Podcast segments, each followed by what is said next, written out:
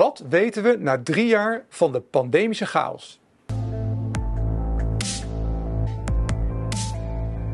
Vandaag gaan we het hebben over de factchecks van de pandemische chaos. Welkom bij Niemandsland en dat doen we natuurlijk weer met twee bijzondere gastsprekers. Aan mijn linkerzijde zit uh, Dick, Dick Bijl. Uh, en aan de andere zijde zit Erwin, Erwin Anis. Uh, ik ga jullie graag even voorstellen. Zal ik bij jou beginnen, Dick? Oud huisarts en epidemioloog. Uh, Dick, kan jij iets vertellen over jezelf? Uh, en natuurlijk ook ja, over het onderwerp hè, wat jij geschreven hebt. en ik kijk even deze, deze boeken. Want ja. jij hebt twee mooie boeken geschreven. Hè? De Pandemische Chaos. En de andere is Pandemisch Goed op Weg. Ja. maar eerst even bij jou, Dick. Wie is Dick? Veel mensen kennen jou denk ik wel, maar toch? Ja, kan geen kwaad om het nog eens uh, nee, nog een keer te zeggen. Ja. Nee, ik ben uh, opgeleid als arts en uh, heb daarna mijn huisartsopleiding gedaan. Heb wel nog ondertussen vijf jaar gewerkt als assistent interne geneeskunde. Onder andere in Leiden bij een psychosomatisch georiënteerde internist. En daarna 2,5 jaar in het Nederlands Astmacentrum in Davos. En daar heb ik kennis gemaakt met uh, wetenschappelijk onderzoek. En uh, ja, dat vond ik dermate interessant dat ik het in Nederland verder ging ontwikkelen. En ik heb daar uiteindelijk een opleiding voor gedaan. Gespecialiseerd in medicijnen en klinisch onderzoek. En toen ik daarmee klaar was, uh, kon ik aan de slag bij het geneesmiddelenbulletin. En dat heb ik gedaan tot zes jaar geleden. En sindsdien schrijf ik boeken, geef ik lezingen, cursussen enzovoort. En deze twee boeken, uh, ja, die zijn eigenlijk het resultaat van een van mijn vorige boeken, namelijk Griep. Uh, prikken, slikken of heel voorzichtig niets doen. En ik had dat boek bijna af en toen werd die pandemie afgekondigd. Dus toen heb ik er wel wat zinnen aan gewijd in dat boek, maar niet naar tevredenheid. Dus vandaar dat eerst dat andere boek kwam, uh, Pandemische Chaos. Ja, met, hier ben je mee begonnen, hè? Ja, dus daarin geven diverse deskundigen op het gebied van economie, uh, rechtspraak, uh, psychologie, pedagogiek en geneeskunde, geven daar hun visie over de aanpak van de overheid. Ja. Hè? En dit is jouw laatste boek, Dick, hè? De... Ja. Kan jij hier iets over zeggen? Ja, dit boek heb ik samengeschreven ook weer met uh, diverse Nederlandse experts. Hè, en ook tal van uh, internationale uh, deskundigen. Oké. Okay. En dat, ja, ik ben daar buitengewoon trots op, op dit boek. met name dus vanwege al die deskundigheid die daarin zit. Nou, hier gaan we het natuurlijk vandaag uh, uitgebreid over hebben. Uh, dat is het onderwerp, uh, de factchecks van de pandemische chaos. Hè. Dus eigenlijk wat weten we nu na drie jaar, hè, na de start van de, van de pandemie. maar we beginnen eerst even naar jou, Erwin. Hè. Erwin, welkom ook bij Niemandsland. Dank je. Erwin, kan jij vertellen wat jij doet? Je bent KNO-arts? Ja, KNO-arts, dus arts-specialist. Ik heb mij ook verder toegelegd op de hals- en gelaatschirurgie. Uh, ik ben 13 jaar consulent geweest uh, voor uh, hoofdhalschirurgie in het Universitair Ziekenhuis in Leuven. En dan ben ik 20, iets meer dan 20 jaar actief in een regionaal ziekenhuis, waar ik dan diensthoofd ook ben geworden. ik heb de, de pandemische chaos meegemaakt in de ziekenhuizen, letterlijk aan de lijve ondervonden. Je hebt een geweldig boek daarover geschreven. Uh, nooit gedwongen, want dat was natuurlijk niet mijn uh, roeping, uh, auteur, auteurschap. Ja. maar ik ben eigenlijk op een bepaald moment opgestapt, eruit gestapt. omwille van het feit dat ik merkte dat ik eigenlijk geen normale geneeskunde meer kon, kon beoefenen. geen normale arts-patiëntrelatie meer kon, kon waarmaken. Um, Om welke reden was dat, Erwin, voor jou? Want waar, waarom was dat zo? Wel omdat we ja, toch gezien hebben dat, dat uh, we een beleid hebben gekregen dat uh, ettelijke, naar mijn mening, onschuldige mensen heeft meegesleurd. Dan bedoel ik vooral jongere mensen, hè, dus jonge, gezonde mensen, kinderen, zwangere vrouwen. En uh, ja, de normale werking, een normale arts-patiëntrelatie wordt bemoeilijkt wanneer de wetenschappelijke informatie gefraudeerd wordt. En wanneer je het, geconfronteerd wordt met een patiënt die eigenlijk niet meer logisch kan nadenken, omdat hij overmand is door angst. Dus dan wordt het heel moeilijk, ook al wil je je patiënt beschermen en, en echt een goede raad meegeven, wordt het heel moeilijk als die patiënt als het ware al bij jou langskomt voor een, in dit geval het vaccin, waar hij dan al blind geloof in heeft. En eigenlijk de gevaren daarvan niet ziet. en als je dan ook in, in de ziekenhuizen zelf ja, zaken aankaart en bepaalde zaken ziet die niet kloppen, en je wil daarover praten en je kan daar niet over praten, ja, dan wordt het heel moeilijk. Voor mij was het een keuze om ofwel nog meewerken aan het opgelegde systeem, ofwel mezelf in de spiegel blijven kijken, kunnen blijven kijken.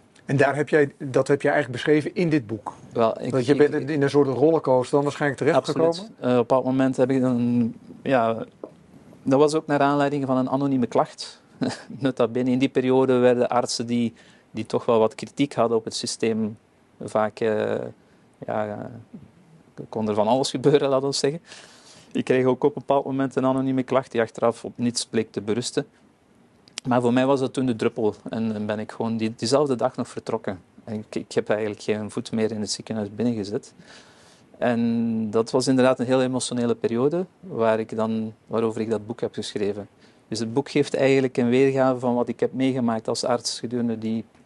Eh, want het is een bewustwordingsproces. Mm van uiteraard ik ben ook iemand die de waarde van vaccins inschat, als arts. Ik denk dat er weinig artsen tegen vaccins zijn. Wat ik zag was dat er een nieuwe technologie werd uitgerold, die toch wel x aantal bezorgdheden inhield. Die worden, komen ook aan bod, ook in het boek. En, en dat daar op een manier mee werd omgegaan die eigenlijk niet hoort uh, tot uh, basisprincipes van de geneeskunde. Hè. Dus primum non nocere, je patiënt niet schaden. En, en uh, toch wel zaken in vraag stellen. En jammer genoeg worden de bezorgdheden die in het boek beschreven zijn allemaal bevestigd, meer en meer. In de tijd, hè? Ja, absoluut. absoluut. En uh, op dit moment, mijn boek is eigenlijk nog relatief braaf. Rekening, rekening houdend met wat ik nu weet, want ik mhm. sta, we staan nu een jaar verder. Um, maar ja, dus uh, dat is het zo wat geweest. En, en op basis daarvan, ik heb dit eigenlijk, aanvankelijk was het mijn bedoeling om dit te schrijven voor mijn patiënten. Want ik kreeg natuurlijk heel veel telefoontjes van mensen die me vroegen Waarom ben je vertrokken, dokter? Want dat zijn mensen die ik twintig jaar volgde vaak, hè? Eh, of 10, 15 jaar. Kankerpatiënten en dergelijke meer, die ook wel ontgoocheld waren. Want in die tijd was het zo dat je als arts uh, die niet akkoord was met het beleid als een egoïst werd weggezet. hè? Mhm. Terwijl het net omgekeerd was in, in mijn ogen, heb ik die beslissing genomen in het belang van jonge mensen, in het belang van mijn patiënten. En dat kon ik op vijf minuten niet uitleggen. Dus ik heb daarom dat boek geschreven. Vandaar dit boek. Ja. en dan was het mijn bedoeling om die mensen een blog te laten lezen, maar dat is uiteindelijk een boek geworden. Toen mijn vrouw dat een half jaar later is gaan lezen, want de eerste maanden was zij ook heel emotioneel, wou zij dat ook allemaal liever niet lezen. Dan heeft zij dat gelezen en heeft zij mij eigenlijk gezegd, doe daar iets mee, breng dat uit, uh, want dat is voor de maatschappij belangrijk. Uh, omdat er zo weinig artsen, specialisten durven spreken. Mensen die effectief ook wel weten wat er aan de hand is, maar die omwille van uiterlijke redenen liever niet spreken. Dat heb ik dan gedaan, ben ik op de voorgrond getreden, heb ik in Vlaanderen en Nederland x aantal lezingen gegeven.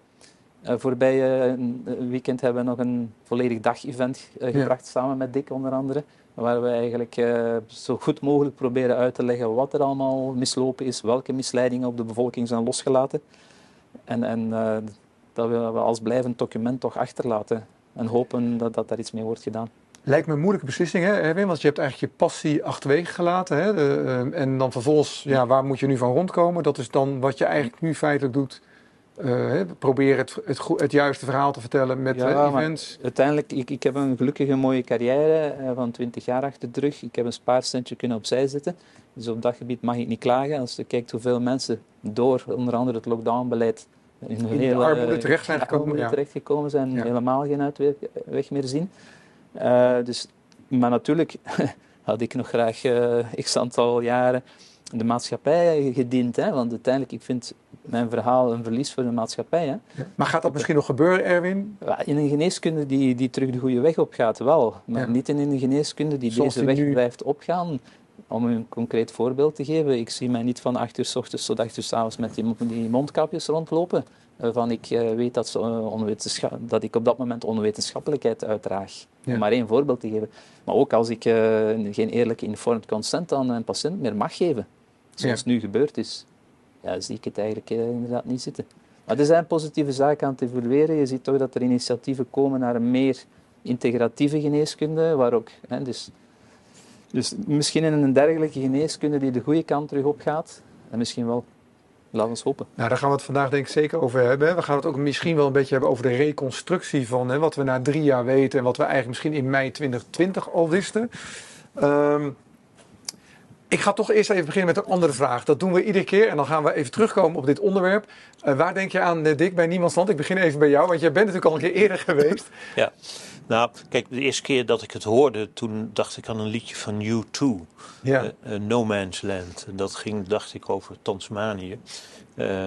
maar toen heb ik me nog eens even verder bedacht. En toen is eigenlijk een niemandsland is een gebied tussen twee oorlogsfronten. Hè, waar zich ja, heel weinig afspeelt, maar waar het uiteindelijk wel de beslissing uh, gaat vallen. Ja.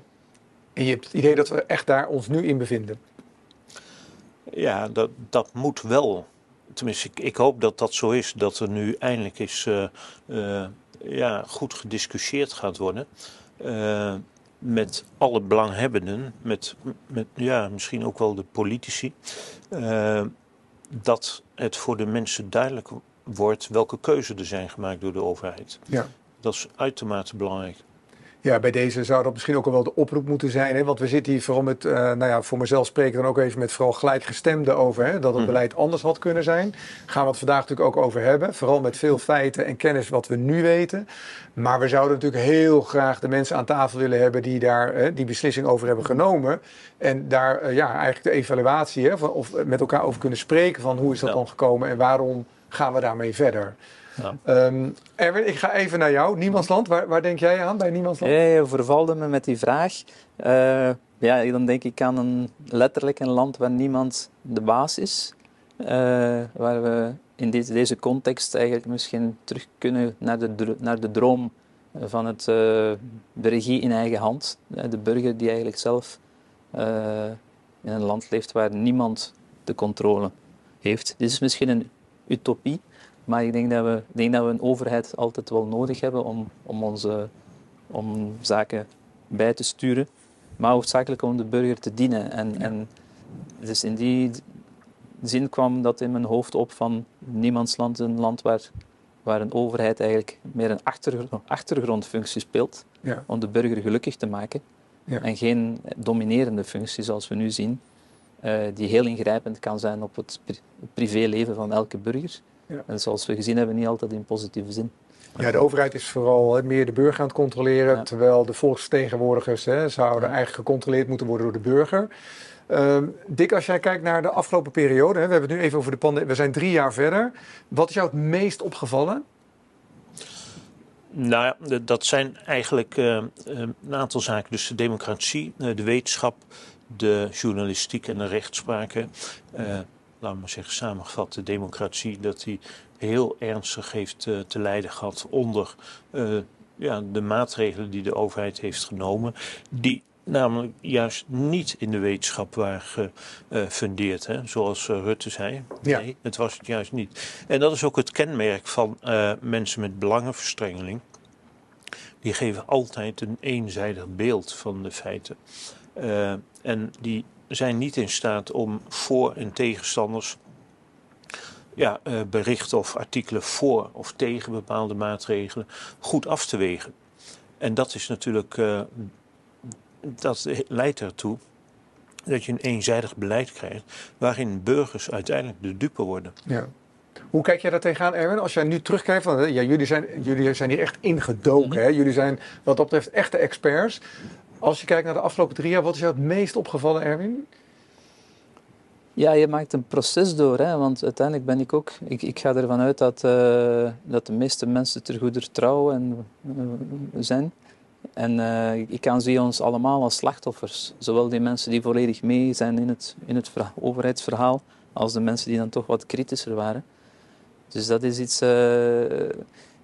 wat ik belangrijk vind.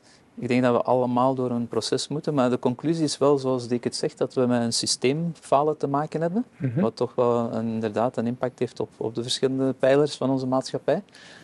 En uh, dat we dat toch moeten, dat het dringend tijd wordt dat de meerderheid van de mensen dat gaat doorzien, om, om ook iets te kunnen veranderen daaraan. Ja. Um, ik denk dat het, dat het het voordeel is van deze crisis, dat het zo uh, grotesk geweest is. Dat de onwetenschappelijkheid zo, uh, er zo dik op lag. Uh, dat toch wel veel mensen, ook die helemaal niets van geneeskunde kennen, onderhuids voelen dat er meer aan de hand is. Ehm, en, en, ja, dat, dat ze ook aanvoelen dat dit, dat dit niet alleen om gezondheid draaide, om het beschermen van... Omdat er zoveel schade geweest is op zoveel fronten, die eigenlijk uh, veel groter is geworden dan het eigenlijke probleem. Ja. En dat die mensen ook uh, een bewustwording gaan doormaken. Dat, dat is... Nou, ik, ik kan daar iets aan toevoegen, hè, omdat ik nu zelf, uh, ik ben zelf ja, ook heel erg bezig geweest met het hele COVID-verhaal, al mhm. drie jaar lang. Ik heb een documentaire gemaakt, zoals jullie weten. Maar ik, voor de documentaire, dat is wat veel mensen niet weten, omdat we dit ook hè, niet naar buiten kregen, hebben we met een aantal burgers een geweldig initiatief gemaakt. Eigenlijk hadden we een soort uh, eigen OMT, zo moet je een beetje zien. Maar wij dachten, ja, daar moeten niet alleen virologen in. Hè, er moeten econometristen in, er moeten accountants in, ja. er moeten chirurgen in, artsen in. En dat hebben we gedaan. Vier landen hebben onderzoek gedaan. En ons resultaat was eigenlijk Zweden plus de ventilatie, met name op de kwetsbare groep in de verpleeghuizen. Zorg daarvoor. Uh, nu achteraf, drie jaar verder, blijkt dat Zweden het grote gelijk denk ik, gaat krijgen met alle feiten. Dat ze minder sterfte hebben, minder damage hè, van de lockdowns. Noem het allemaal maar op, hè, onderwijs, et cetera. Uh, niet dat wij ons gelijk willen halen, maar we willen, het is wel een beetje gek dat het zo gegaan is. Ik denk, maar ik wil heel graag jullie mening weten. Uh, dat wij uh, vanaf die tijd, toen wij dat OMT ook hadden in Nederland en, en ook het WHO die de beslissing namen voor één oplossing, dat er één oplossing was, was vaccinatie. En ik ben ook helemaal niet tegen vaccinatie. Mm -hmm. en, maar daarvan wisten we wel, dat kan niet. Er bestaat nooit één oplossing. Er zijn altijd meerdere oplossingen. Dus de vraag is, waarom zijn we die tunnel ingegaan van één oplossing? En zijn al die andere oplossingen die er waren niet besproken, gecensureerd? Daar wil ik het heel graag met jullie nu over hebben. Want het blijkt dus dat die andere kant, wat heel veel mensen niet weten, dat daar steeds meer feiten de waarheid blijken te zijn. Uh, en misschien is het mooi om naar jouw quote te gaan, Dick. Is dat misschien een idee? Want jij zegt daar iets heel moois over in jouw quote. Uh, ik ga hem ook even voorlezen voor de mensen thuis en voor de luisteraars natuurlijk op Spotify. Er is sprake van een grootschalige omkering van waarden. Jij zegt in de geneeskunde, in de wetenschap, de journalistiek en de rechtspraak, waarbij het belang van de, burgers, van de burgers ernstig in het gedrang komt. De burgers zijn denk ik ongelooflijk misleid. Hè? Maar ja. wat bedoel jij hiermee, Dick, wat jij hier zegt? Nou, kijk. Um... En kan jij je vinden in die één oplossing tunnel, hè, waar we het net over hadden? Nee, dat is natuurlijk. Uh, Zo'n tunnel is natuurlijk uh, onzin. En dat correspondeerde op geen enkele manier met de stand van wetenschap en uh, de beslissingen die in het OMT zijn genomen. Dat was voor zover we het überhaupt kunnen controleren, want er werden geen literatuurreferenties en onderbouwingen gegeven. Die beslissingen die waren gebaseerd op hoop en verwachting, maar niet op wetenschap. Uh, wat ik hiermee bedoel is dat. Uh, nou, als we bijvoorbeeld de geneeskunde pakken, er werden allerlei oplossingen bedacht. Mondkapjes, uh, avondklok, uh, lockdowns, anderhalve meter geen enkel hard wetenschappelijk bewijs. Wishful thinking was het. De WHO zei in 2019 zelf dat dat geen oplossingen waren. Nee, dat klopt. Kijk, uh, Jefferson en Henneken van het Centrum for Evidence-Based Medicine in Oxford, die hebben toen al een analyse gegeven, ik meen in juni van 2020, dat al die maatregelen die voorgesteld werden uh, door uh, onderzoekers die overheden adviseerden, dat die niet in de wetenschap waren gefundeerd. Nou, dat, dat, dat is een heel duidelijk voorbeeld. Hè. Die lockdowns, volstrekt zinloos. Ioannidis heeft dat uh, bij herhaling aangetoond, is ook door zijn collega's bevestigd zinloos. Nou, dan zien we in de journalistiek heel opmerkelijk dat, uh, laten we zeggen, met die Mexicaanse griep, 2009, 2010, toen is uh, met name Ab Osterhaus, de Rotterdamse veearts, behoorlijk door de mand gevallen. Ja. Uh, hij heeft zichzelf behoorlijk verrijkt en uh, de bevolking, de Nederlandse bevolking, opgezadeld met een schuld van een half miljard euro. Maar hij zat daarna wel 90 keer, geloof ik, bij op één. Ja, nu de laatste tijd. Maar hij was toen een aantal jaren uit beeld. Ja. En dat gold ook een beetje voor Coutinho van het RIVM destijds. En wonder boven wonder, ik begreep er helemaal niets van zat Ab-O weer vooraan in die talkshows. Ja. Onbegrijpelijk. Want er is niets verbeterd aan zijn wetenschappelijke kwaliteit. Want die is Ja, die, die, is er niet. Ik ga even naar Erwin, want Erwin, jullie hadden je eigen app Oost trouwens. Hè? Mark van Rans, toch? Was dat niet een beetje hetzelfde verhaal? Ja, uiteraard. Hè. Uh, zeker, maar op, op, uw, op uw opmerking over één, één keuze. Ik denk dat dat iets is wat eigenlijk al lang uh, voorbereid is door de farmaceutische industrie. Dat is eigenlijk een totaal nieuw concept van pandemisch vaccineren. Het gaan vaccineren van alle mensen voor een uh, luchtwegvirus, wat eigenlijk maar een heel klein percentage van de bevolking bedreigt. Uh, en dit is een programma, als je terugkijkt naar de ettelijke pandemische oefeningen die er gebeurd zijn, waar eigenlijk de industrie samen zit met politiek, met media, met bankwezen, met industrie op, al, op allerlei fronten, wordt die agenda eigenlijk, dat begrip pandemisch vaccineren, als het ware geïndoctrineerd in die mensen die uiteindelijk de belangrijke beslissingen gaan nemen. En dat, dat, dat gaat samen met een vergrootschaling van de geneeskunde ook. Hè. Dus in België zie je dat verschillende ziekenhuizen gaan samensmelten naar grote netwerken. Maar je krijgt eigenlijk een, een vergrootschaling die ertoe zorgt dat, dat er mensen beslissingen nemen die eigenlijk minder en minder voeling hebben met de essentie van de geneeskunde. De arts-patiënt, de core business van de geneeskunde. Ja. Mensen die meer en meer door allerlei belangenconflicten worden, uh, ja, hun beslissingen daarop uh, gaan baseren. Uh, meer en meer financiële aspecten. als je over grotere aantallen spreekt, hangen, zijn de financiële belangen ook groter, ja. enzovoort. En ja, dat zijn allemaal tendensen die dit hebben mogelijk gemaakt. Dat is ook wat jij zegt in je quote, hè, Dick. Hè? Want jij zegt, het is niet alleen de wetenschap, maar ook de journalistiek, de rechtspraak. Ja. Jij ziet het dus op verschillende uh, belangrijke thema's, zie je dat terugkomen. Ja. Nou ja, goed, met name de journalistiek, dat, dat verbaasde me uh, behoorlijk. Wat ik de afgelopen uh, jaren wel zag, was dat ik en mijn vrienden ook in het buitenland steeds moeilijker hun uh, artikelen of ingezonden brieven in kranten en tijdschriften geplaatst kregen. Hè? Mm. Ik kreeg dan nogal eens de reactie uh, van, uh, ja meneer Bel, wij kennen uw mening nu wel. Ja, ja, ja. Oké, okay. maar dat het zo ongelooflijk mis is gelopen dat je... Nee, dat had ik me niet voorgesteld. Die rechtspraak, Ik, ik kom regelmatig nu in uh, rechtbanken waar dan uh, zaken lopen bij medisch tuchtcolleges of zaken tegen die avondklok en tegen die mondkapjes.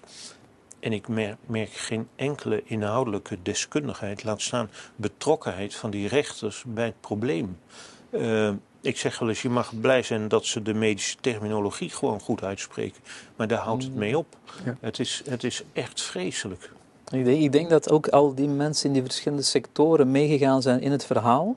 Van uh, op dit moment moeten we even uh, de kritische mening opzij zetten. We moeten even mee in, dat, in die ene richting. In dit geval dat pandemisch vaccineren. Ja. Anders gaan we meer schade aanrichten uh, dan andersom. Ja. En dat is natuurlijk iets wat vanuit de industrie ingelepeld is, is geraakt de voorbije jaren waar men als het ware de mensen heeft toen geloven, kijk, uh, zelfs als we met deze producten die we snel op de markt moeten brengen, toch aanzienlijke problemen zouden krijgen, aanzienlijke complicaties, dan is het beter om die te verzwijgen. Is het beter om daar niet over te praten. Ja. En, en dat is natuurlijk heel gevaarlijk uh, voor de burger, uh, wat ik zegt. Uh, en is natuurlijk ten voordele van de industrie is fantastisch voor, voor hen. Uh, maar ja, dat, dat zijn zaken die, die fout lopen. En, en, ja, nou, zeker als het gaat om gezondheidszorg, denk absoluut. ik. Ik ga heel graag even naar jouw quote, eh, Erwin, want jij zegt daar uh, wat over. Ik ga hem ook weer even voorlezen, voor de luisteraars natuurlijk. Uh, jij zegt als je de natuur tot vijand verklaart, breng je de gezondheid in gevaar in plaats van ze te beschermen. Absoluut. Dat gebeurt waarschijnlijk door wat jij net zei, hè, op die manier. Als je het natuurlijk, ja, als de industrie gaat bepalen, uh, dan gaat het misschien niet meer over de gezondheidszorg van de patiënt. Ja, maar wat ik in dit verhaal ook wil bedoelen is de natuur zelf. Hè, dus met natuur bedoel ik in dit verhaal de natuurlijke immuniteit, hè, de mhm. gezonde persoon.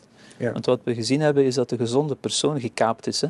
Dus ik heb gans mijn carrière zieke mensen moeten helpen, maar ik heb als het ware mijn job opgegeven om gezonde mensen nu te helpen of te redden van van dit systeem. Uh, in essentie, we hebben een natuurlijke immuniteit nodig om een dergelijk probleem te overwinnen. En een gripvirus, elk jaar zien we dat eigenlijk de grote groep die, die niet gevaccineerd wordt en natuurlijk de griep doormaakt, Mhm. het, eh, sneller eh, ervoor zorgt dat dit virus tot stand wordt gebracht. Hè. Dus die, die natuurlijke groepsimmuniteit wordt gecreëerd. Wat we met, met dit beleid gedaan hebben, louter gefocust op va- massavaccinatie. En lockdowns is ten eerste dus die natuurlijke immuniteit onmogelijk maken bij de gezonde mens. Door hem op te sluiten met de lockdowns, dus uit, uit te stellen eigenlijk. En door te vaccineren, want het probleem met die vaccinaties, eh, wat we eigenlijk al op voorhand wisten bij een snel muterend virus, is het zo dat je elke keer achter de feiten loopt. Zoals je ook bij de griepvirus hebt. Wij hebben dat nu ook gezien, dat het, dan ga je naar de Delta-variant, naar de Omicron-variant, nu gaan we naar de BQQ-variant en zo meer. Dus je loopt elke keer achter de feiten. En het probleem is dat je dus mensen afhankelijk maakt van antilichamen gericht tegen de, de verkeerde variant. In dit geval het Wuhan-type, waar men drie, vier keer mee gevaccineerd heeft. Maak je eigenlijk die mensen kwetsbaarder net. Hè? Want je, laat hen eigenlijk een immuunreactie ontwikkelen tegen de verkeerde variant. Dus je, maakt het gewoon onnodig eh, moeilijk, wat je daar zegt over ju- jullie conclusie, met gezond verstand, dat jullie tot de conclusie komen, het Zweedse model, we moeten de zwakke burger beschermen en we moeten anderen met rust laten. Ja, dat is, dat is, dat is natuurlijk de essentie van de zaak. Ja. En dit is zo simpel en zo eenvoudig en zo duidelijk voor elke arts. Ja, er mocht ook helemaal niet gesproken worden over eh, die natuurlijke immuniteit. hè. Eh, net zo goed als eh, een gezonde leefstijl en minder chronische medicatie eh, niet genoemd moest, mochten worden. hè. Terwijl veel onafhankelijke onderzoekers daarop hebben gewezen, op het belang daarvan. hè. Ja. En evenmin mocht er gesproken worden over eh, bijwerkingen. En het toonbeeld van desinteresse, dat was natuurlijk Hugo de Jonge in de Tweede Kamer.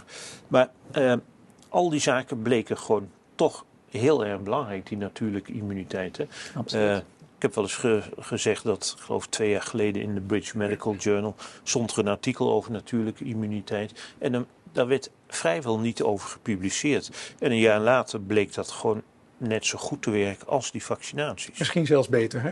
Als we het hebben over de geheugencellen Ja, dit- van is- onze T-cellen en et cetera. Maar dit is niet misschien beter, dit is simpelweg Het beter. beter, Als je ja. in contact komt met een virus, met het volledige virus, is het nogal logisch dat, het, dat je bescherming langduriger is en duurzamer is dan contact met een surrogaat-eiwit. Waar je Ja. uiteindelijk één deeltje van het virus mee in contact brengt.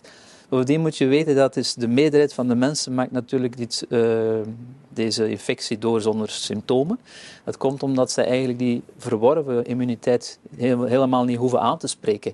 Dus ze schakelen het virus uit op, het, op hun eerste barrière-niveau, slijmvliesniveau. En dat was in de eerste golf al, hè? Want daar, zelfs bij de eerste golf Ja, bleek al dat de meeste mensen helemaal niks hadden. Tuurlijk. En, en een tweede niveau is eigenlijk de, de aangeboren, de natuurlijke aangeboren afspecifieke immuniteit. Mhm. En het is pas bij, bij kwetsbare mensen, wanneer het virus doorbreekt bij een minderheid van de mensen in de systeemcirculatie en het lichaam gaat bedreigen, dat die hele specifieke immuniteit, waar de B- en T-cellen eh, eh, in actie schieten, eh, en waar dus de specifieke antilichamen worden geproduceerd. Ja. En, en natuurlijk, dat is ook een van de redenen, men heeft altijd gefocust op die antilichamen, omdat die vaccins natuurlijk enkel die antilichamen gaan versterken. Ja.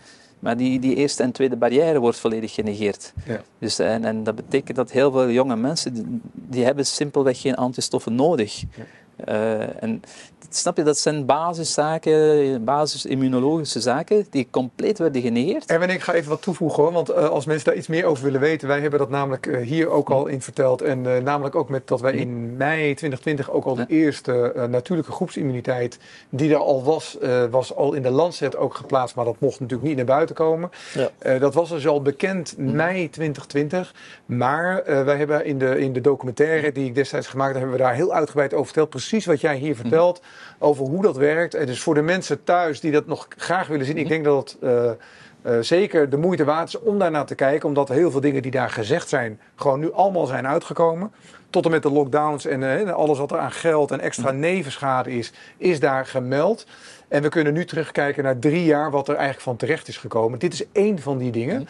Dat heb je Ehm, ook heel snel gezien met de, door, de zogenaamde doorbraakinfecties. Hè? Precies. Het ja. feit dat dus die mensen die tweevoudig, drievoudig gevaccineerd waren, nog eh, besmet werden. Dat zijn zo van die zaken dat je, dat je zegt, hoe is het mogelijk? Mensen maken het aan de lijve mee. Ze zijn twee keer, drie keer eh, gevaccineerd, ontwikkelen nadien toch nog de ziekte. Uh, en toch blijven zij meegaan in het verhaal dat, die, ja, dat de behandeling beschermend werkt. En gaan ze zelfs mensen die eigenlijk de ziekte hebben doorgemaakt, op een natuurlijke manier, dat nog altijd als een bedreiging aanzien. Ja. Dus dat is fantastisch hoe de, hoe de beleidsmensen erin geslaagd zijn om eigenlijk die wetenschappelijke onwaarheden toch uh, ja, geloofwaardig te brengen. En, en ja, blijkbaar klopt het dus dat als je maar voldoende de leugen herhaalt, dat dat effectief waarheid wordt. Dan wordt het waar. Als ik kijk, wat dat betreft, Erwin, naar het WHO, daar kan jij misschien wat over zeggen, Dick. Want dat, dat speelt echt nu, hè, op dit moment. In Nederland hebben we de wet publieke gezondheid. Dat is dan hè, voor Nederland. Uh, dat wordt 16 mei wordt daar een beslissing over genomen dat we al deze maatregelen waarvan we nu eigenlijk weten dat het slecht is voor je immuniteit, hè, de lockdowns, de afstand houden, de maskers, noem het allemaal maar op, die willen ze nu toch via de spoedwet die we destijds hadden vastleggen in de wet publieke gezondheidszorg. Nou, ik denk dat het een heel raar verhaal is, want je zou eigenlijk nu moeten evalueren. Hè? Ik denk dat we het daarover eens zijn. Maar wat misschien nog erger is, is dat de WHO de pandemiewet nu wil doorzetten. Uh, voor 2023 dat wij het als land ook niet meer beslissen, maar dat de WHO als supranationale organisatie ja. uh, dit gaat beslissen. Ja. Dit is ook gebleken dat iedereen heeft het WHO gevolgd, behalve Zweden. Heel knap van Zweden. Zweden heeft eigenlijk zijn grote gelijk gehaald. Hoe kijk jij tegen dat WHO-verhaal aan, uh, Dick? Nou, dat vind ik een buitengewoon ernstige ontwikkeling. Hè? En het is opnieuw Ab Osterhaus, die daar een hele centrale rol in speelt. Hè. Hij heeft uh, er mede voor gezorgd dat in 2009 de criteria voor het uitroepen van de pandemie door de WHO zijn versoepeld. Hè. Voor, daarvoor moest, moest er toch sprake zijn van een aanzienlijk aantal mensen wat uh, ernstig ziek was geworden of was overleden. Dat dat de doorslag gaf bij het uitroepen. En uh, hij heeft ervoor gezorgd dat alleen het feit dat het maar op, uh, of dat het op alle continenten gewoon aanwezig was, voldoende was om die pandemie uit te roepen.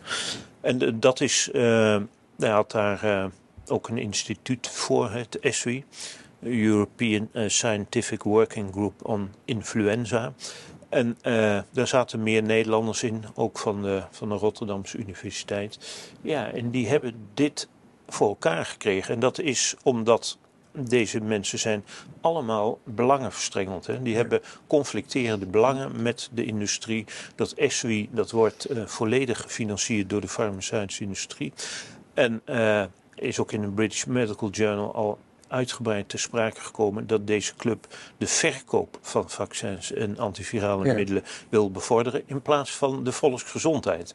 Dus ik, uh, ja, ik, ik vind dit slecht, maar ik begrijp niet, ik begrijp werkelijk niets meer van de, van de politici in de Eerste en Tweede Kamer dat men dit laat gebeuren. Want dit is een ramp voor de volksgezondheid.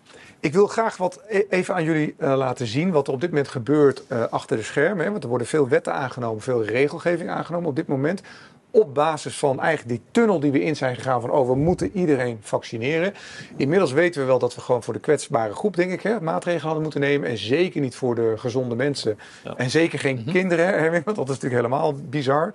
Jij weet inmiddels hoeveel schade dat heeft opgeleverd buiten de lockdowns die ontzettend veel schade hebben gemaakt. Daar komen nu inmiddels allemaal berichten over binnen, hè, hoeveel schade dat is geweest. Nederland 65 miljard minimaal uitgegeven.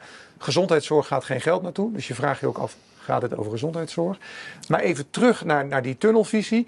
Heel veel mensen die dat natuurlijk besloten hebben, die willen daar natuurlijk niet meer op terugkomen, want die hebben zich ingegraven, denk ik. Maar ik ga even een paar dingen met jullie doornemen. Ik wil even weten wat jullie daarvan vinden. De WHO-pandemieverdrag willen ze dus toch doorzetten. Uh, de NCTV is is nu bekend geworden dat ze achter de schermen heel veel mensen hebben afgeluisterd en gecensureerd. Gelukkig komt het nu ook in de mainstream media naar boven. Hè? Dus in het NC, uh, NRC, uh, maar ook uh, bij het AD. Volkskrant begint er nu ook over. Dus daar zijn we heel blij mee. De WOB-documenten zijn nog steeds niet openbaar of worden zwart gelakt, net als in de toeslagenaffaire. Maar er staat steeds meer informatie in waarin blijkt dat er censuur is gepleegd. Ook door het NCTV. Uh, de OMT-documenten mogen niet naar buiten komen. De oversterfte en data die, we, die eigenlijk hè, geanonimiseerd kunnen laten zien, uh, mag ook niet. En dan heb ik het ook over de vaccinatieschade. Wuhan-leak weten we veel van, mag niet naar buiten komen. De CT-waarde van de PCR-test mag niet naar buiten komen. Terwijl we weten dat dat blijkt dat die PCR-test eigenlijk een fake-test was. Uh, de Pfizer-deal, de onschendbaarheid, productaansprakelijkheid, de informatie met de politici, de sms'en, de aansprakelijkheid van, uh, van de mensen die dat allemaal achter de schermen weghouden. Uh, minister Rutte, Hugo de Jong, Van Leyen, alles wordt verborgen. En dan heb ik het ook nog eens een keer over alle miljarden aan overheidsgeld waarin wij dus nu als burger elke 100 euro moeten verantwoorden en omgekeerd miljarden weg zijn en we mogen het niet weten. Nou, dit is even een kort lijstje van wat op dit moment plaatsvindt. En tegelijkertijd worden er allemaal wetten nu aangenomen, wet publieke gezondheid, WHO, die verder gaan in deze tunnelvisie. Ja. Hoe kijken jullie hier tegenaan? Erwin, wat, wat moeten we hiermee? Maar het is zoals Dick zegt, de WHO, voor mij staat WHO jammer genoeg uh, ik denk dat het met goede intenties begonnen is, ettelijke jaren geleden. Maar ik denk dat dit momenteel eigenlijk zo goed als gelijk staat met de farmaceutische industrie. Mm -hmm.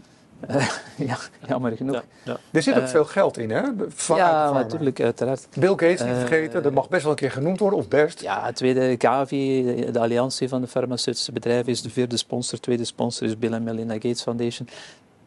Eigenlijk is het industrie, als je ziet dat de, de topman eigenlijk ook geen arts is, uh, en eigenlijk een stroomman is van, van Bill Gates. Ja, ik, ik, denk dat dit heel duidelijk is. De definities die, die alsmaar worden veranderd in het voordeel van de industrie. Hè, de definitie pandemie, definitie uh, zelfs overlijden aan COVID-19, definitie immuniteit, groepsimmuniteit. En natuurlijke groepsimmuniteit wordt vervangen door vaccin-geïnduceerde groepsimmuniteit en zo meer. Dus ja, dit is heel duidelijk dit is eigenlijk een organisatie die bovendien de ene na de andere wetenschappelijke blunder maakt of terugkomt op zaken. Dus uh, A zegt ze gisteren en vandaag B zegt op heel veel fronten. Dus dit is een organisatie, als je dan, wat inderdaad zeer gevaarlijk is, want als, stel nu, je, je noemt daar het geval Zweden. Stel dat we Zweden niet hadden gehad, dan hadden we zelfs geen referentiepunt meer. We zijn vertrokken met de mathematische gefraudeerde modellen van, van Neil Ferguson van het Imperial College. Er is ook geen enkel model uitgekomen. Hè? Laten we dat ja. ook even vooropstellen. Dus alle modellen waarmee de angst erin gejaagd is, blijkt ook, dat wisten we eigenlijk ook al heel snel. Ja, maar je, je spreekt je wel over modellen die, eh, die dit allemaal hebben gerechtvaardigd. Hè? Die mhm. dus op basis waarvan de lockdowns zijn gestart enzovoort. En als je nu kijkt dat die modellen geen 10% of 20% fout zaten, maar 3000, 4000% fout zaten, ja. ja. dan heb je een gigantisch probleem. Als je dan ook weet dat dit herhaald wordt elke keer. In 2009 hebben we hetzelfde scenario gezien met de Mexicaanse griep, waar uiteindelijk een paar honderd mensen van gestorven zijn aan die pandemie. Dus dit gaat crescendo, elke keer met dezelfde mensen, hè, de, die dan gefund uh, worden door in dit geval uh, Welcome Trust, is ook weer farmacie. Dus ja, dan weet je eigenlijk dat dat, dat, dat een, een weg is die heel gevaarlijk is. En zeker als je dan um, dwing, die dwingend gaat maken, omdat je dan geen vergelijkingspunt meer hebt. Het is dankzij de verschillende reacties, bijvoorbeeld van Zweden, dat we nu, nu kunnen bewijzen dat dit helemaal fout was. Stel ja, we zijn voor, heel blij met Zweden. Stel je voor dat we in dit, die richting verder gaan en de Wereldgezondheidsorganisatie effectief mandaat geven om alles te beheersen ja, dan kunnen wij gewoon niets meer, uh, geen enkele fout meer aantonen. Ja. Dus trouwens, wat men... We zagen dat debat alleen terug in Engeland, hè? Uh, ja. want er wordt ook, uh, ook, hier wordt in geen enkel parlement over gesproken. In de mainstream media wordt er niet over gesproken, er wordt nergens over gesproken. Deze wetten worden ook achter de schermen gewoon bij het kruisje getekend. Gelukkig zagen wij in Engeland een debat. Kan jij er iets over zeggen, Erwin? Ja, daar zijn, maar we hebben daar die eh, Andrew Bridgen, de, die parlementariër die vandaag uit de partij gezet is. Dus die man heeft heel veel gedaan, heeft daar wetenschap gebracht in het parlement. De eerste keer dat hij uit de berde bracht, verliet, uh, verliet, verlieten al zijn collega's het parlement. Nadien is er een discussie op basis van x aantal handtekeningen, referendum bij mensen, is dat dan toch een discussie geweest. Was hoopgevend, want er waren meerdere mensen toch wel die duidelijk uh, naar voren brachten dat uh, de WHO, zeker in het Britse verhaal, waar ze eigenlijk uit Europa gegaan zijn om toch meer uh, ja, een zelfmandaat te behouden over x aantal maatschappelijke punten, dat men dan eigenlijk op het gebied van het gezondheidsverhaal inderdaad alle macht gaat geven aan een internationale organisatie die toch duidelijk zijn problemen heeft bewezen. Uh, Oké, dus meerdere mensen hebben dat daar duidelijk aangekaart. Maar vandaag hoor ik dat hij uit de partij gezet is, die man. Dus ja, je, dat toont toch aan hoe, hoe moeilijk het wordt om, om dit om hier tegenin te gaan. Ja, Wat- en het wordt, wordt steeds moeilijker hoor. Mhm. Want ik, ik, een van de conclusies in mijn eh, nawoord van mijn boek. Dat is ook dat we geconfronteerd worden met een machtsgreep van de grote multinationals. Maar met name dus van de farmaceutische industrie. Ja. Eh, zij zijn in feite de baas geworden binnen de EMA. Hè? Ja. Dus, eh, en ook de FDA. Zij bepalen in feite. Kan je de EMA even toe, goed- kort toelichten? Ja, dus eh, European Medicines Agency. Zit in Nederland inmiddels, hè? in Amsterdam. Beste plek voor hun, denk ik. Ja. Eh, zij hoeven aan steeds minder eisen te voldoen, omdat ze zelf de baas zijn bij die keuringsinstanties. Ja. Dus hun vaccins en medicijnen worden veel makkelijker eh, eh, ja, in de handel gebracht. En eh, de controle op de bijwerkingen is, dat wordt alsmaar minder. Eh, dus dat ziet er voor mij uitermate somber uit. Eh, die, die instanties, die registratieautoriteiten, EMA en in Nederland College ter Beoordeling van Geneesmiddelen, die zijn opgericht destijds om de belangen van de burgers te beschermen. Hè? Ja. Om de belangen van de mensen te beschermen. En nu eh, beschermen die instanties de belangen van de farmaceutische industrie. En een paar van die andere grote multinationals. Nou, en dan, eh, dan, dan hebben we het gewoon verloren. Zo simpel Ja, is het. Pieter Omzicht zegt hier heel wat moois over. In de Torbekke lezing, die is nu in Nederland, is die, eh, net, eh, hè, is, Ja. staat die op YouTube. Ik kan de mensen dit echt aanbevelen om daarnaar te luisteren. Dat, daar zeggen ze, hè, Pieter Omzicht zegt eigenlijk wat jij zegt, hè, Dick, dat wij worden gecontroleerd door de overheid. De macht bij de overheid en daarboven wordt alsmaar groter door de multinationals, de grootbedrijven. Dat zien we natuurlijk met name ook terug bij het World Economic Forum, maar ook bij onze minister Rutte. Hè, die loopt ook Ja. met een, een tasje Ja. van het eh, World Economic Forum. Terwijl je dan zou zeggen, joh, als die morgen met een tasje van Shell loopt, dan zouden wij allemaal ontploffen. Ja. Maar als hij dan loopt met een tasje van alle multinationals bij elkaar, dan maakt het dus schijnbaar niet uit. Eh, wij worden inderdaad eh, steeds meer door de grootbedrijven, multinationals gecontroleerd. En daar ligt natuurlijk heel veel macht. Dat zien we ook terug. Hoe is dat in België? Hoe kijken jullie daar tegenaan, Erwin? Nee, maar dus inderdaad volledig ook, ik ben volledig akkoord met Dick. En ja, we weten al langer eh, dat, dat, eh, de politiek toch een knieval maakt voor de multinationals. Als je kijkt naar het eh, belastingenverhaal, en dan weten we, weet je ook genoeg dat de kleine burger 50% betaalt en de multinationals quasi niets. Maar nu, dit is ongezien dat we in het gezondheidsverhaal, waar je toch, het gaat hier om mensenlevens, hè, Ja. dat men daar eigenlijk eh, eh, die farmaceutische industrie carte blanche geeft. Uh, bijvoorbeeld het, het, het verhaal van de zwangere vrouwen, dat is heel tekenend. Hè? Als je weet dat dit is nooit gezien in de geschiedenis van de geneeskunde, dat men eigenlijk een product uh, toepast op zwangere vrouwen. En dat eigenlijk de, de trial die Pfizer zelf opzet in februari 2021, simpelweg uh, eind 2021 wordt stopgezet. Omwille van het feit dat de industrie zelf zegt van ja, de regelgevende instanties hebben het eigenlijk al goedgekeurd, want ze raden het aan, aan, aan de zwangere vrouw, zonder dat we een studie moeten doen. Ja. Dus ze zijn gewoon gestopt. Dus dit, toont van, dit Ja. is on, ongekend. Als arts heb ik gans mijn carrière zwangere vrouwen beschermd. Als er een nieuw medicijn op de markt kwam, dan ging ik altijd zeggen, kijk, neem het niet als je zwanger wil worden. Tijdens de zwangerschap zeker niet nemen. En als je borstvoeding geeft tijdens de lactatieperiode ook niet geven Nee, of niet nemen. En, en dit zijn, er zijn zoveel dingen gebeurd die je als arts, die eigenlijk tegen je eet van Hippocrates ingaan. Daarom heb ik die beslissing moeten nemen. Eh, Ja. en, en dat is inderdaad een koe van de, van de industrie. Ehm, maar Zie je daar een eh, oplossing, Erwin? Zie jij een oplossing hoe we dat anders moeten op, aan gaan pakken? Er zijn heel wat mogelijke oplossingen om de industrie te beteugelen. Daar weet Ja. jij ook alles van, Dick, op het gebied van controle. Dat klopt wel, maar ik vrees dat er uiteindelijk maar één oplossing is. En dat is naar het Europees Hof van Justitie gaan. Ehm, en, natuurlijk, we kunnen op detailpunten natuurlijk heel veel eisen. Maar de industrie is gewoon de baas daar. En we hebben in de nationale parlementen, in het Europese parlement, hebben we geen inhoudelijke deskundigheid om die industrie eh, ja, regels op te leggen. Te leggen, ja. Dus dat, dat wordt voor mij een heel moeilijk verhaal. Hoor.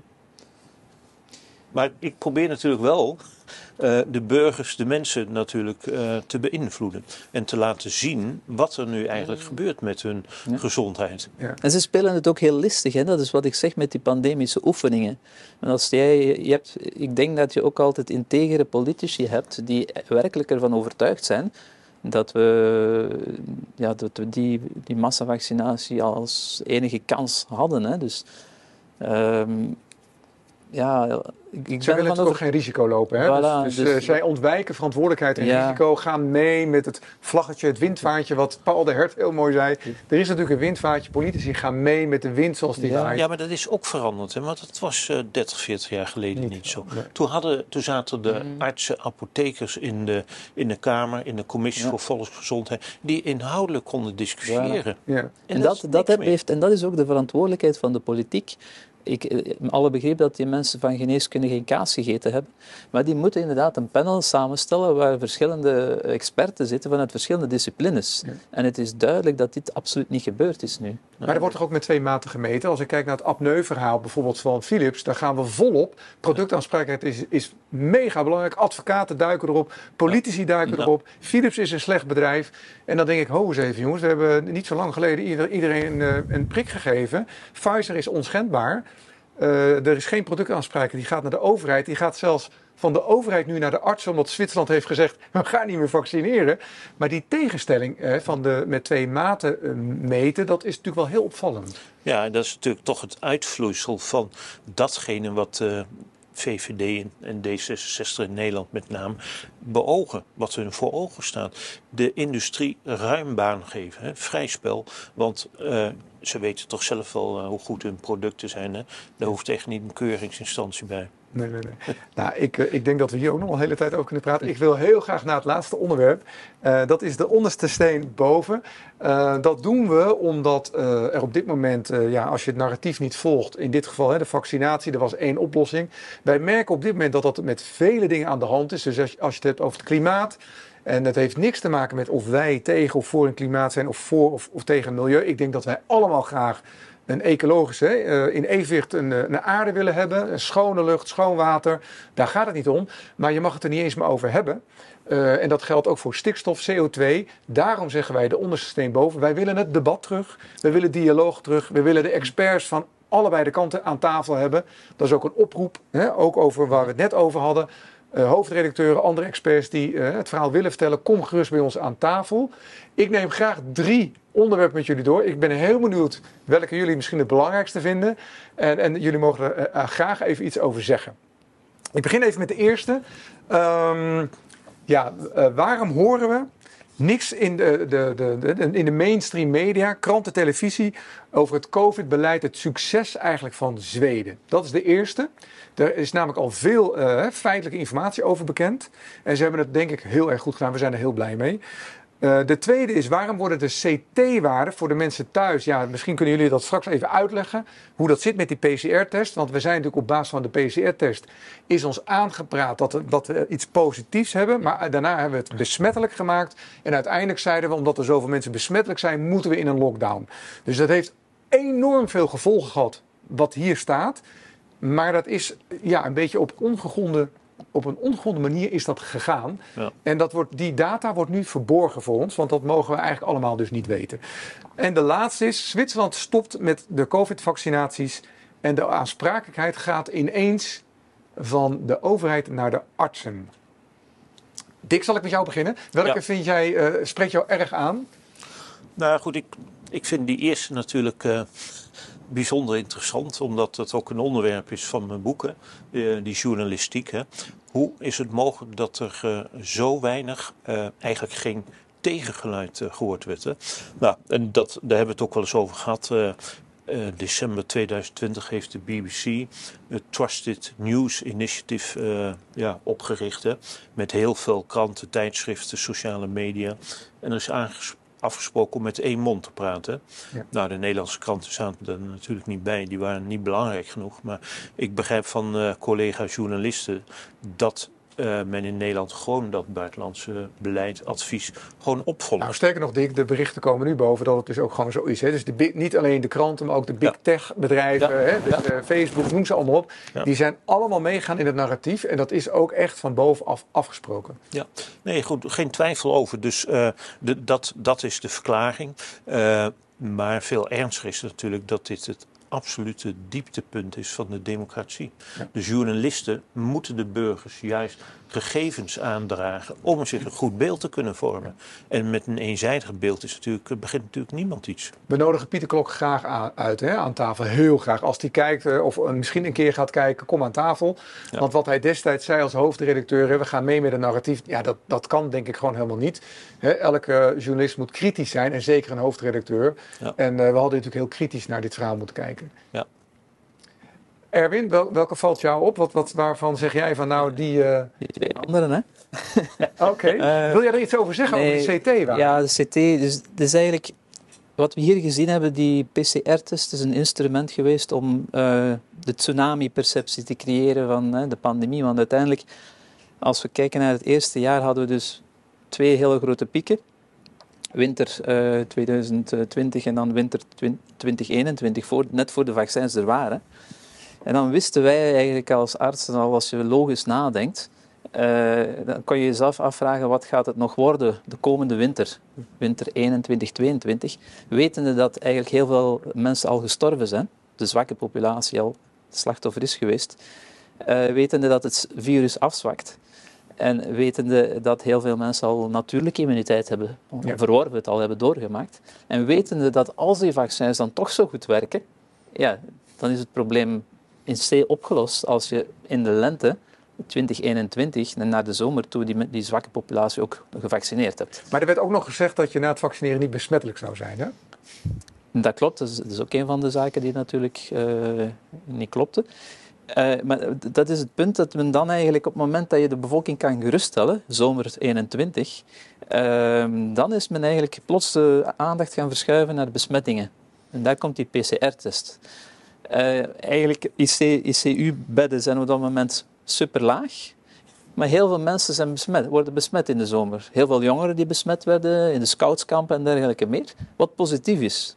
Maar dat heeft men eigenlijk juist als, als angstinstrument gaan gebruiken. Dat is gekoppeld aan de misleiding asymptomatische transmissie. Mhm. Jij en ik, wij zijn gezond, wij zijn een gevaar voor elkaar. Ja, en asymptomatisch is dat je dan hè, lichamelijk geen last hebt. Hè? Voilà, we zijn allebei gezond, geen klachten en we zijn plots een gevaar voor elkaar. Ja, dat is natuurlijk een enorme misleiding. Uh, je bent besmettelijk en zeker de, de zogenaamde uh, superspreaders, die, die eigenlijk de pandemie drijven, aansturen. Dat zijn mensen die, die erg ziek zijn en die via aerosoltransmissie, laten we zeggen op, een, in, uh, op de Oostenrijkse chalet, uh, in de skihutten, in de skihutten iedereen besmetten. Dus men, heeft die misleiding van die asymptomatische transmissie gebruikt om mensen te isoleren, gezonde mensen, en dan ook nog eens te combineren met een PCR-test van mensen die helemaal geen klachten hebben. En daar komt dan die, die fraude, gefraudeerde PCR-test uh, in werking. Het is zo, die is ontwikkeld door Christian Dorsten, de Duitse Appos trouwens. Ja, ja. veel belangen in de farm. Ja, absoluut zelfs in de test zelf, hè, heeft hij zelf meegewerkt aan de test. Dus had er alle baat bij van die mythe te creëren over de asymptomatische transmissie. Trouwens ook een artikel dat door hem mede, mede, geschreven is. En dus op basis van een Chinese bezoek van een Chinese dame in München. En die daar x aantal mensen zou besmet hebben en die asymptomatisch was. Achteraf is gebleken dat die vrouw, er is een journalist achteraan gegaan, is uh, te weten gekomen dat die vrouw wel degelijk symptomatisch was. Dat hij zelfs pijnstillers nam, dat hij, dat ziek was.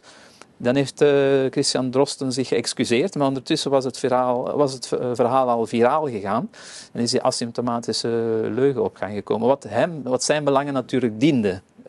De PCR-test is op basis van één dag, uh, de paper is eigenlijk op, na één dag goedgekeurd. Je, normaal heb je een review, een, Ehm, dat toch wel enkele tijd in beslag neemt. Er zijn ettelijke wetenschappers die eigenlijk de zwakheden van die test hebben aangekaart. Komt erop neer, dat is geen specifieke test. Dus dat staat ook in de bijsluiter van die testen. Laten we zeggen dat die positief kan reageren op verschillende micro-organismen, dus bacteriën, zelfs op influenza, op de gewone griep.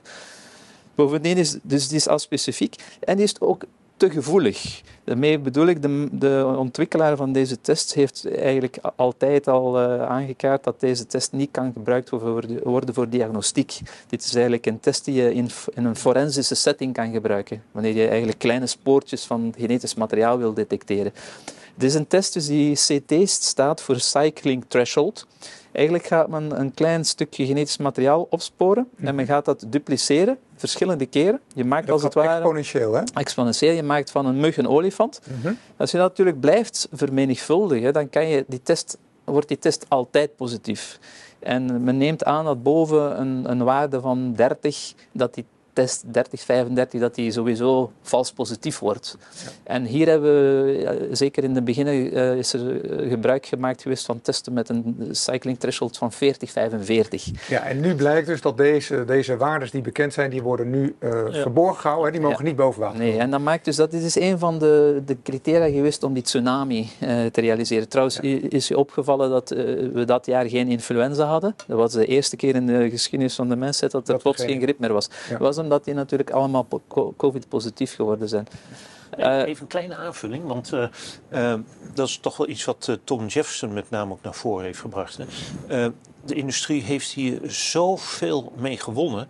Mensen die eh, denken dat ze ziek zijn, die hoeven, hoeven nu alleen maar met een testje te doen. Hè. Ja, ja. Je hoeft niet meer naar de huisarts of de longarts die je eh, allerlei vragen gaat stellen, die je lichamelijk gaat onderzoeken, aanvullend laboratoriumonderzoek. Gewoon een test. Ja. Dat is eigenlijk een Ja, en ik wil even aangeven waarom we hier even zo uitgebreid over Ja. spreken. Is natuurlijk omdat dit de oorzaak is geweest dat we hierdoor lockdowns hebben gehad. En die lockdowns, eh, ja, en, eh, en dat, dat, dat weten we natuurlijk, hè, dat, die hebben zo ongelooflijk veel schade aangericht. Veel meer doden, veel meer slachtoffers, veel meer armoede dan ooit zeg maar, het COVID-virus zou kunnen hè, aanbrengen bij ons. En daar betalen wij nu de rekening van. Maar de burgers die dus eigenlijk misleid zijn. En, en zeker ook de MKB-ondernemers die allemaal moesten sluiten.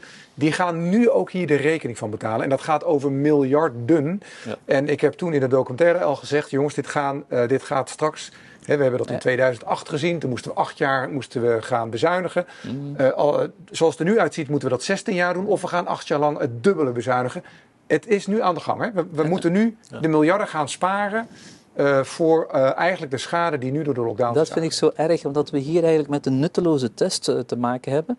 Dus we, we, we zijn hier als het ware verkoudheden aan het registreren, aan het tellen. Eh, Wat enorm veel geld kost aan de maatschappij, die we zo eh, veel nuttiger kunnen gaan besteden aan gezondheidszorg. Ja. Voor, voor veel ernstigere problemen. En ik vrees dat de belangenconflicten zo groot zijn dat, dat we inderdaad naar een geneeskunde komen waarbij dit, dat dat dit niet meer gaat verdwijnen. Dat we dus inderdaad, en het probleem is ook, ik noem dat een verkrachting van de, de klinische diagnostiek. Dat, dat is de driehoek waar je eigenlijk de anamnese hebt, het verhaal van je patiënt, het klinisch onderzoek en, het, en een eventuele test. Ja. En het, is de, het zijn die drie elementen die, eigenlijk een paar- waar eigenlijk de ervaring van de arts centraal staat. Waar je eigenlijk gaat eh, een correcte diagnostiek doen. Wat heeft men nu gedaan? Men heeft de arts buiten spel gezet. De massavaccinatie er komt geen arts meer aan te pas met die testen. Klinisch onderzoek helemaal niet. Dat zijn asymptomatische patiënten, Ja. dus geen klachten hebben. En dus die test bepaalt dan, eh, heeft enorm veel consequenties. Quarantaine en dergelijke meer. Eh, dus dat is een hele kwalijke evolutie. We moeten, ja jongens, we besteden hier hè, gewoon heel veel aandacht aan. We gaan dat nu afsluiten, want hier kunnen we natuurlijk ook nog best heel lang over hebben. Maar waarom doen we dit? Omdat er natuurlijk nu twee wetgevingen worden aangenomen. Hè. De wet publieke gezondheid, 16 mei. Eh, mensen thuis, let op, eh, lees je in.